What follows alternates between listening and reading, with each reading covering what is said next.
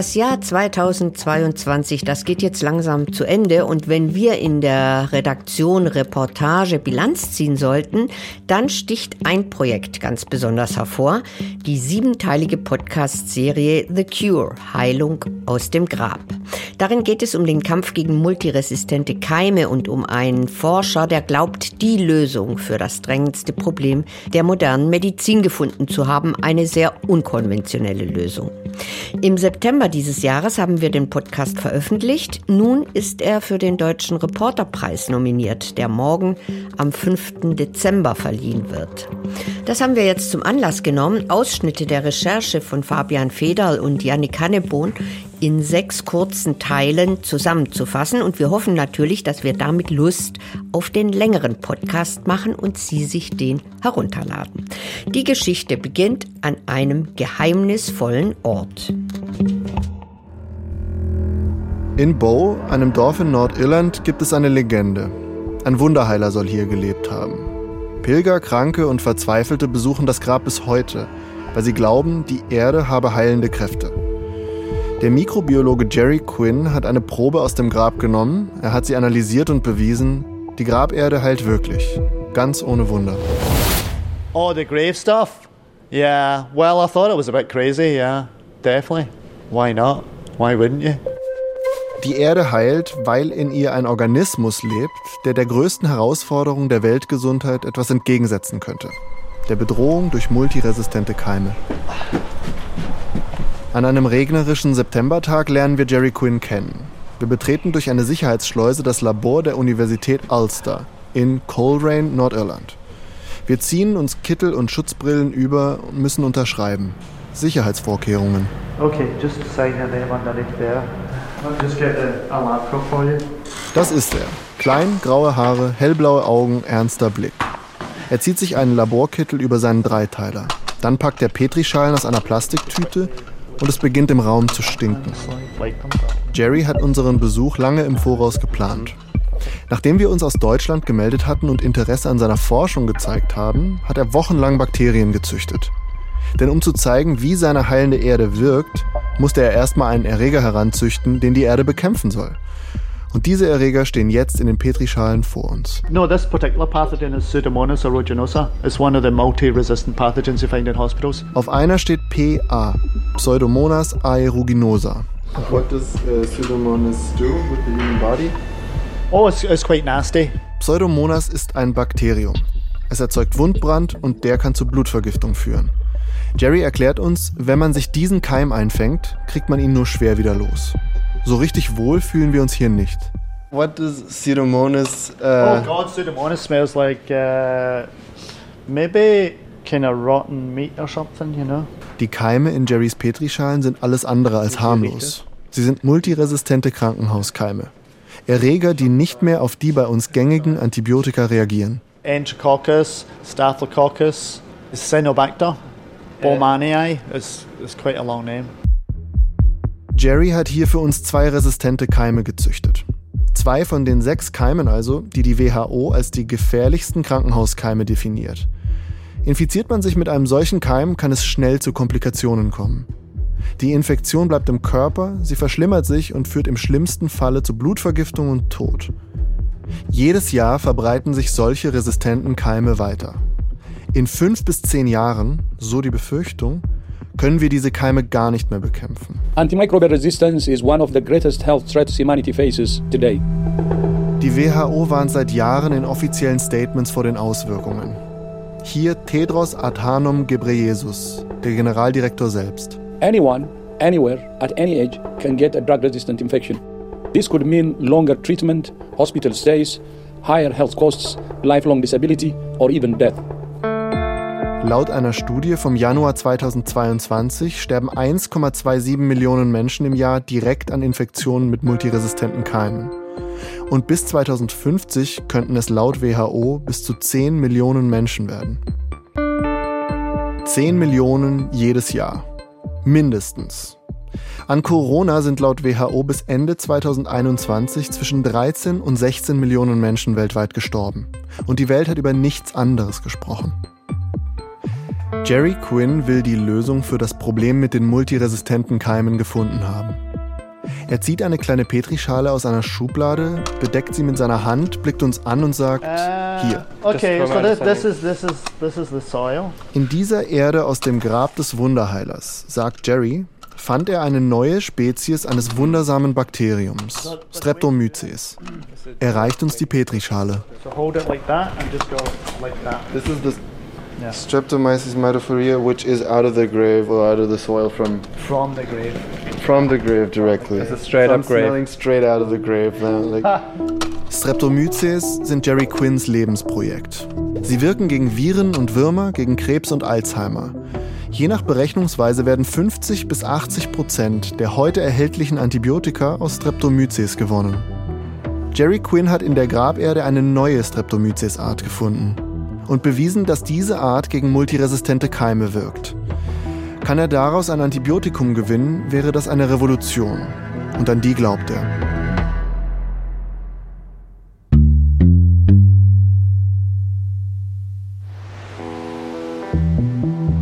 Ich hatte vor unserer Ankunft kurz Kontakt mit einem lokalen Historiker. Frank McHugh heißt er. Frank schickte mir Auszüge aus den Stadtarchiven zu eben jenem Grab auf dem Friedhof von Bow. Wir haben uns dort mit ihm verabredet. Wir steigen aus, vor Steintreppen, die zum Friedhof hinaufführen. This this is his grave here. So, um, so this is where he's buried. Father James McGear heißt der Priester und Wunderheiler, der hier begraben liegt. Auf dem Grab liegen überall Löffel herum, die Pilger hinterlassen haben. Außerdem Mitbringsel, Zettel, ein Anhänger mit dem Abbild des heiligen Christophorus. That looks like um, pendant of uh, St. Christopher. The, the local church doesn't like this. Frank McHugh beginnt zu erzählen. Man wisse nicht viel von Father McGear. We don't know when he was born. We have a rough idea of, of you know of, of his date of birth. Um, as I mentioned, he was 70 uh, when he died. Father McGear wurde Ende des 18. Jahrhunderts in einem Dorf in der Gegend geboren. Als junger Mann wurde er von der katholischen Kirche ordiniert, in einer Zeit, als die britische Besatzungsmacht den Katholizismus in Irland verboten hatte. McGear galt als Radikaler. Er las Messen im Fackelschein in Kalksteinhöhlen verborgen vor den Besatzern. Der Pfarrer war ein Rebell. He was parish priest here from um, 1803 to 1815. So, you know, and the thing is, he was known as a, a, a thaumaturgist, so a miracle worker. Ein Taumaturgist vollbringt Wunder. Im Falle von Father McGear, er heilte. Doch Wunderheiler zu sein schützt nicht vor dem Älterwerden. Im Alter zog sich Father McGear zurück, wohnte in einer bescheidenen Unterkunft, konnte schon bald nicht mehr gehen und verbrachte seine Tage im Gebet. Die Mitglieder seiner Gemeinde waren besorgt. Wer würde sie heilen, wenn nicht Father McGear? You know, people were saying to him, "Well, what are we going to do when you when you die?" Because he, he was old, they knew he was going to die. Am 17. November 1815 starb James McGear im Alter von 70 Jahren. Seine letzten Worte, so erzählen es die Dorfbewohner, waren: The soil that I lie in will cure anything that I cured in my lifetime. Nach meinem Tode soll die Erde, die mich bedeckt, alles heilen, was ich zu heilen vermochte, als ich unter euch weilte. Fünf Jahre vor unserem Besuch in Bow arbeitet Jerry Quinn noch an der Swansea University in Wales.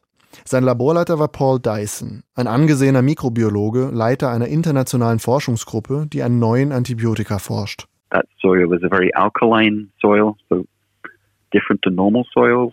Jerry Quinn erwähnt gegenüber Dyson, dass er Urlaub in seinem Heimatdorf machen wird, in Bow. Er will dort auch ein paar Pflanzenproben nehmen, wilden Thymian und Orchideen, die in dem kalkreichen Boden wachsen. Paul Dyson hört aufmerksam zu und bittet Jerry eine Bodenprobe mitzunehmen. Jerry, when he was in my lab, isolated several different new Streptomyces species from that soil. Dyson konnte es erst nicht glauben. It claimed to have healing properties. Dyson, Jerrys Laborleiter und Jerry sahen, die Erde aus Bo ist potent und die Erde aus dem Grab, nur wenige hundert Meter von der ersten Probe entfernt, ist noch viel potenter. Mehrere von den gefundenen Streptomyces-Kulturen haben antibiotische Wirkstoffe, starke Wirkstoffe, die sich sogar gegenüber multiresistenten Keimen behaupten. Nochmal ganz konkret. Die Erde aus dem Grab von Father McGear hat stärkere antibiotische Eigenschaften als die Erde 100 Meter entfernt. Das klingt so ausgedacht, dass Jerry und das Forschungsteam erst zweifeln, ob da etwas schiefgelaufen sei. Doch die Ergebnisse stimmen und sie sind eine Sensation. Jerry und die Forschungsgruppe publizieren mehrere wissenschaftliche Aufsätze dazu.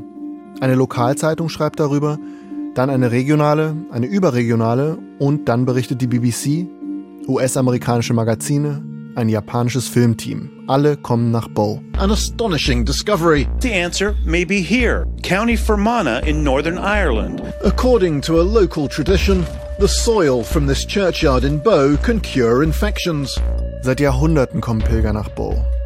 Sie kommen, weil sie an die Legende von Father McGear glauben. Und nun hat ein Forscher die Legende geprüft und für wahr befunden. Dr. Jerry Quinn. Microbiologist Jerry Quinn. Someone like Jerry Quinn. Jerry. Jerry Quinn. Im Boden unter Bow, im Grab von Father McGear, lebt etwas. Ein Organismus, aus dem Quinn und andere Forscher Wirkstoffe isoliert haben, die gegen die gefährlichsten und weit verbreitetsten multiresistenten Keime wirken. Keime, die bis zum Jahr 2050 laut WHO 10 Millionen Menschen jedes Jahr töten könnten. Ist Jerry Quinn ein Genie oder vielleicht doch nur ein Spinner?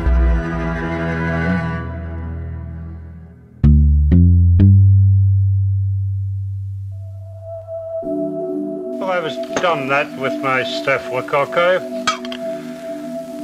but I had to take the cover off to examine them under the microscope. Das ist der schottische Arzt Alexander Fleming im Jahr 1955 in einem Interview mit der BBC. See, when you take the cover off, put it under the microscope, it's exposed to the air and you get contamination. Er erzählt, wie er 1928 auf seiner Werkbank eine Petrischale mit einer verschimmelten Bakterienkultur entdeckte. Er sah, der Schimmelpilz hatte die Bakterien zerstört. Der Rundfunk im amerikanischen Sektor, der RIAS, beschrieb das 1953 so. Er versuchte, seine Bestandteile festzustellen und mit Hilfe von Chemikern den wirksamen Stoff aus der gelben Lösung herauszuholen. Fast ein Jahr später veröffentlichte er in einer medizinischen Zeitschrift einen Artikel über seine Entdeckung Penicillin. Penicillin war eine Wunderwaffe. Bakterielle Infektionen waren nun verlässlich heilbar. Doch nicht alle. Penicillin wirkt nur gegen sogenannte Gram-positive Bakterien. Gram-negativen, wie Tuberkulose, Cholera oder E. coli, konnte es nichts anhaben. Bis ein anderer Forscher, Salman Waxman, einen weiteren Stoff in der Erde vor seiner Labortür entdeckte. Streptomycin. 1952 bekam Salman Waxman für seine Entdeckungen den Nobelpreis. Uh, this period, covering the last three decades, is known, will remain known in the history of medical science. Mit Streptomycin und Penicillin hatte die Menschheit den Krieg gegen die Bakterien gewonnen. Many people refer to it as the atomic age, as the commu communications age. Für immer, dachte man. I prefer, unfortunately many of my colleagues prefer to call it the antibiotic age. Im Deutschlandfunk ruft 1970 ein Medizinkolumnist fast schon das Ende der Infektionskrankheiten aus. Haben die Infektionskrankheiten weitgehend ihren Schrecken verloren. Der Rückgang ist bei gewissen Krankheiten derart ausgeprägt, dass die jungen Ärzte heute während ihrer Ausbildung bestimmte Krankheiten gar nicht mehr zu sehen bekommen. Die medizinische Revolution durch Antibiotika kam mit einer Einschränkung. Während alle feierten, auf die neue Welt anstießen, wollte keiner so richtig wahrhaben, dass diese neue Waffe nur für einen Zeitraum wirken wird, bevor sie wieder stumpf wird. Über die Jahrzehnte haben immer mehr Bakterienstämme Resistenzen gegen unsere Antibiotika gebildet, weil sie sich an die Waffen gewöhnen, mit denen wir sie angreifen. Die resistenten Bakterien haben keinen Gegner und vermehren sich untereinander. Es entsteht eine resistente Population. Das passiert auf globaler Ebene, millionenfach, in Menschen, in Tieren, in der Umwelt. Antibiotika kommen über die Schweine- und Hühnerzucht auch ins Abwasser. So gelangen Antibiotika ins Grundwasser und wir nehmen sie, ohne es zu wissen, ständig zu uns. Das hilft natürlich den Bakterien, sie werden immer stärker und immer resistenter. Diese resistenten Stämme haben sich über den Globus verteilt. Heute haben sich in nahezu jedem Krankenhaus der Welt multiresistente Keime angesiedelt. Krankheiten tauchen wieder auf, die noch vor 40 Jahren als besiegt galten. Eine Blasenentzündung, je nach Keim, kann banal oder lebenslang chronisch sein. Wir sind am Ende mit unseren Antibiotika. Wir haben nichts mehr im Schrank. Das ist wie eine Lawine, die wirklich immer, immer größer wird und unaufhaltbar ist. Und das Dramatische daran ist, dass das alles menschengemacht ist. Sarah Wiener ist EU-Abgeordnete und setzt sich für die Bekämpfung multiresistenter Keime ein. Es gibt also tatsächlich Fälle von nicht nur multiresistenten Keimen, die nicht mehr behandelt werden können. Man kann das nicht über viele Dinge sagen, aber früher war in Antibiotika-Fragen tatsächlich alles besser. Wir haben 50 Jahre lang in einem Zeitfenster gelebt, in dem wir glaubten, wir hätten Infektionskrankheiten besiegt. Für immer. Doch das Fenster schließt sich. Ich bin deswegen äh, sehr froh, dass es Menschen gibt, die äh, festhalten an der Forschung, an Themen, die äh, meiner Meinung nach äh, kurz-, mittel- und langfristig so große Themen sind und so große Bedrohungen, dass Corona so ausschauen wird wie ein, ein äh, kurzes Verschlucken oder ein Huster gegenüber einer doppelseitigen Lungenentzündung. Wir erleben gerade das Ende des Age of Antibiotics, das Salman Waxman vor 70 Jahren ausgerufen hat. Das Ende des Zeitalters der Antibiotika.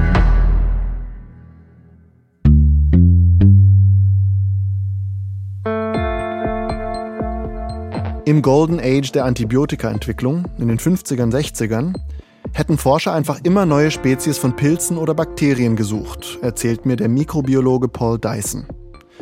Oft einfach in natürlichen Umgebungen, im Boden, in Pfützen. Diese Organismen trugen ganz natürliche Antibiotika in sich. And so the big pharmaceutical industries around the world were exploiting them, trying to find new species producing new antibiotics. Das war effizient und profitabel, billig und relativ einfach. Doch irgendwann fand man einfach nichts mehr. Nachdem keine Stoffe mehr in der Natur gefunden wurden, begann man Derivate aus alten Stoffen zu machen. Immer neue. Und dann wurde auch das immer schwieriger und teurer. For those reasons, big pharma, the big pharmaceutical companies essentially dropped the antibiotic discovery program. 2018 bestätigt das auch die Public Health Abteilung der UN in einem Interview mit dem NDR. Die großen Pharmafirmen haben sich quasi komplett aus diesem Bereich zurückgezogen. 32 Antibiotika gegen besonders gefährliche Keime sind weltweit in klinischer Entwicklung. Davon haben sechs innovative Wirkmechanismen. Nur zwei davon wirken gegen die gramnegativen multiresistenten Bakterien auf der WHO-Liste und keines hat eine hohe Chance, wirklich erfolgreich auf den Markt zu kommen. Verglichen dazu sind im Moment 5700 Krebsmedikamente in Entwicklung. Wieso um Himmels willen wird nicht mehr getan? Ich kenne keine Firma, die gegenüber ihren Eignern verantworten kann, in Bereiche zu investieren, wo das Einzige, was ich sicher weiß, ist nicht nur, dass ich ein sehr hohes Risiko habe, dass die Forschung nicht erfolgreich ist, sondern wenn sie erfolgreich ist, das Problem fast noch größer, weil ich muss dann noch weiter investieren in Produktion, in Vertrieb, aber ich kriege kein Geld dafür. Wir sprechen mit Peter Bayer. Er arbeitet für die WHO im Bereich Antibiotikaresistenzen.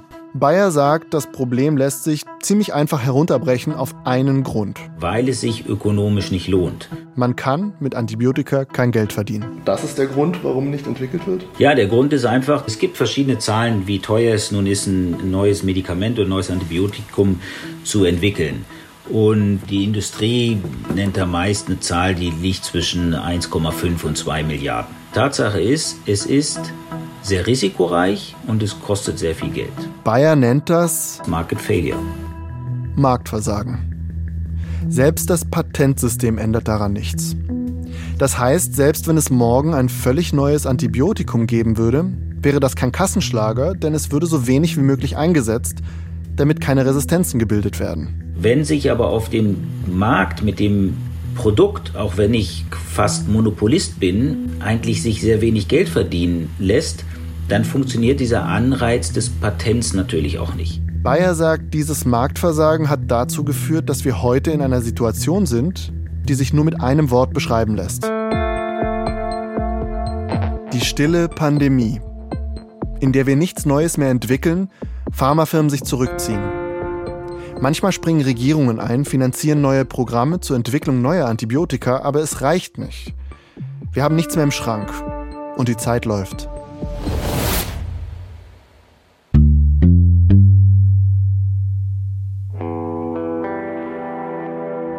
Wir sind mit Jerry Quinn unterwegs, an der Grenze zwischen Nordirland und der Republik Irland.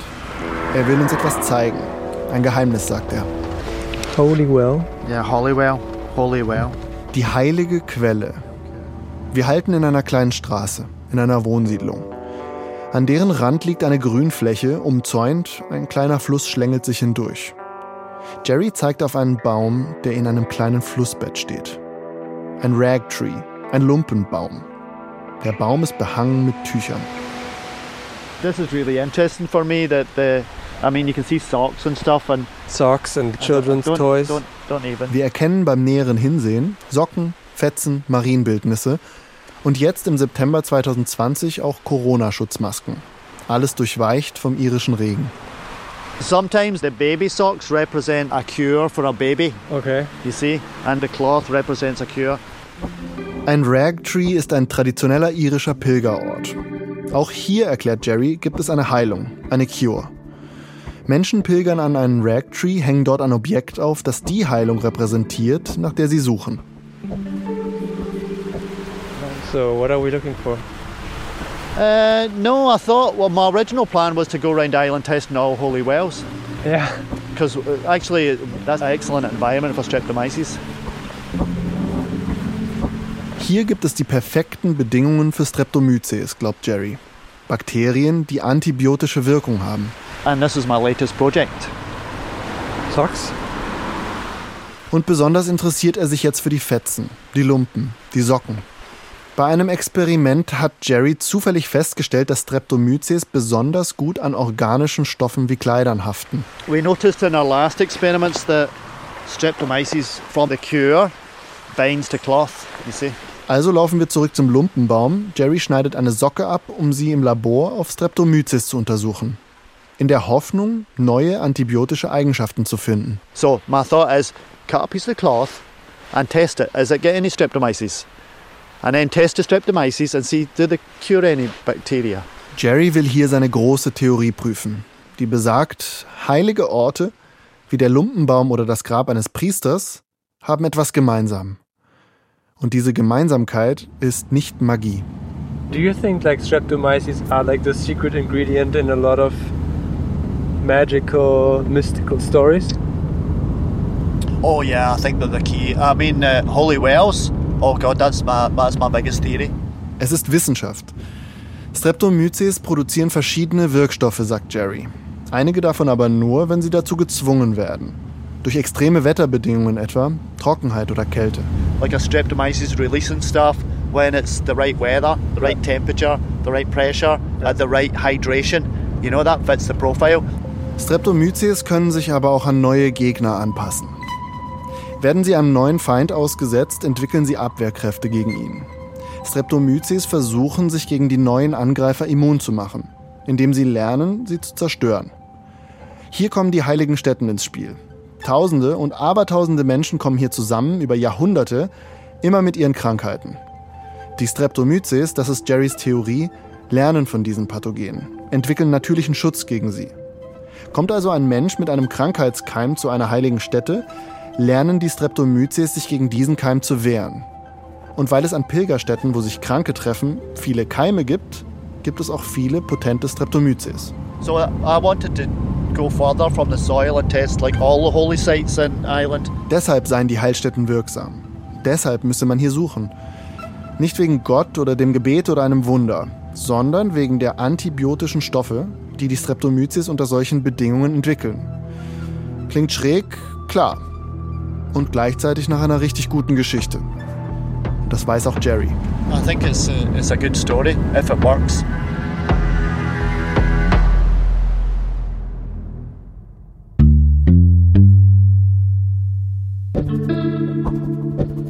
Jerry ist in Irland groß geworden, in einer Region, in der Geschichten alles sind. Jerry weiß, was eine gute Geschichte wert ist. Taken uh, the soil from 10 meters next to the grave, then it would have been half the story. Oh yeah, we knew that. Er hat es schließlich auch geschafft, uns in dieses abgelegene Dorf in Nordirland zu locken. Forscher findet Antibiotika in Graberde. So I knew that that maybe soil or streptomyces from around the mountain wouldn't be as good a story as yeah, yeah, I knew that. Doch er ist natürlich trotzdem noch Wissenschaftler und arbeitet korrekt. But uh, I mean, it has to, you know, I understand the scientist's point because it has to be technically accurate. They can't be, they can't be fluff. Es kann kein Fluff sein, keine fluffy dog story, also nichts halbgares. Because when I write an article, I have to write exactly what it did and nothing more, nothing less, you know. Und selbst bei den verrücktesten Geschichten, wie der Socke etwa, kommt etwas dabei heraus.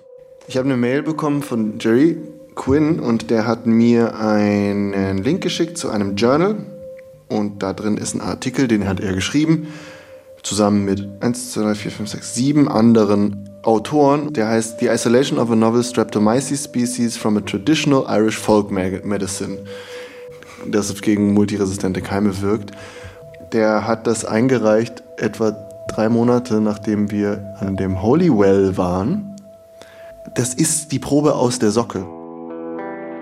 Jerry hat mit der Socke das gemacht, was er mit dem Grab gemacht hat.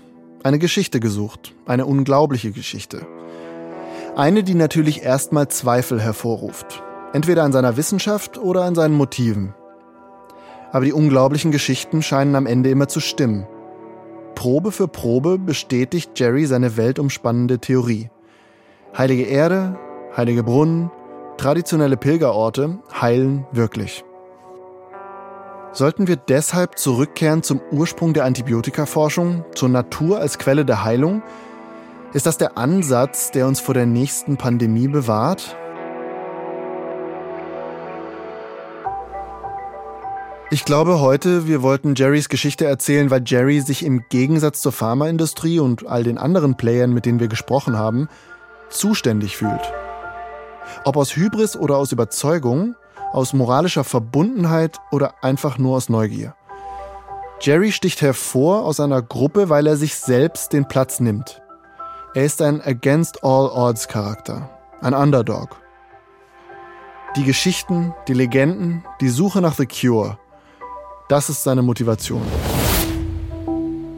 Am letzten Tag in Nordirland treffen wir Desi McKenzie, Pubbesitzer, Shopkeeper, Totengräber von Bow, alles in einem.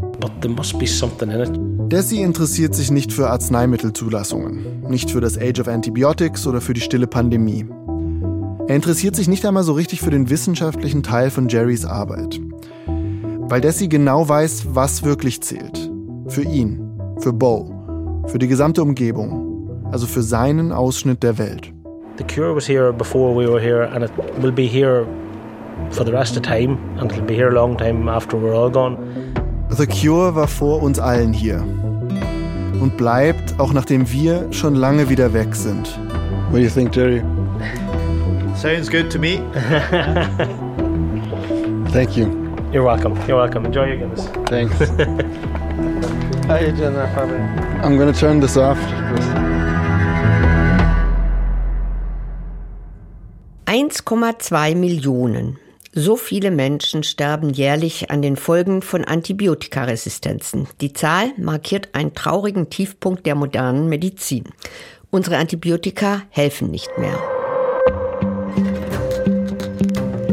Fabian Federl und Yannick Hannebon haben zwei Jahre lang zu dem Thema recherchiert. Herausgekommen ist die siebenteilige Podcast-Serie The Cure – Heilung aus dem Grab, eine Produktion von Deutschlandfunk Kultur und Polar Berlin. Zu finden bei uns auf der Website, in der Audiothek und überall dort, wo es Podcasts gibt. Und diese Serie ist nominiert für den Deutschen Reporterpreis. Ich bin Ellen Hering. Tschüss, machen Sie es gut und bis zum nächsten Mal.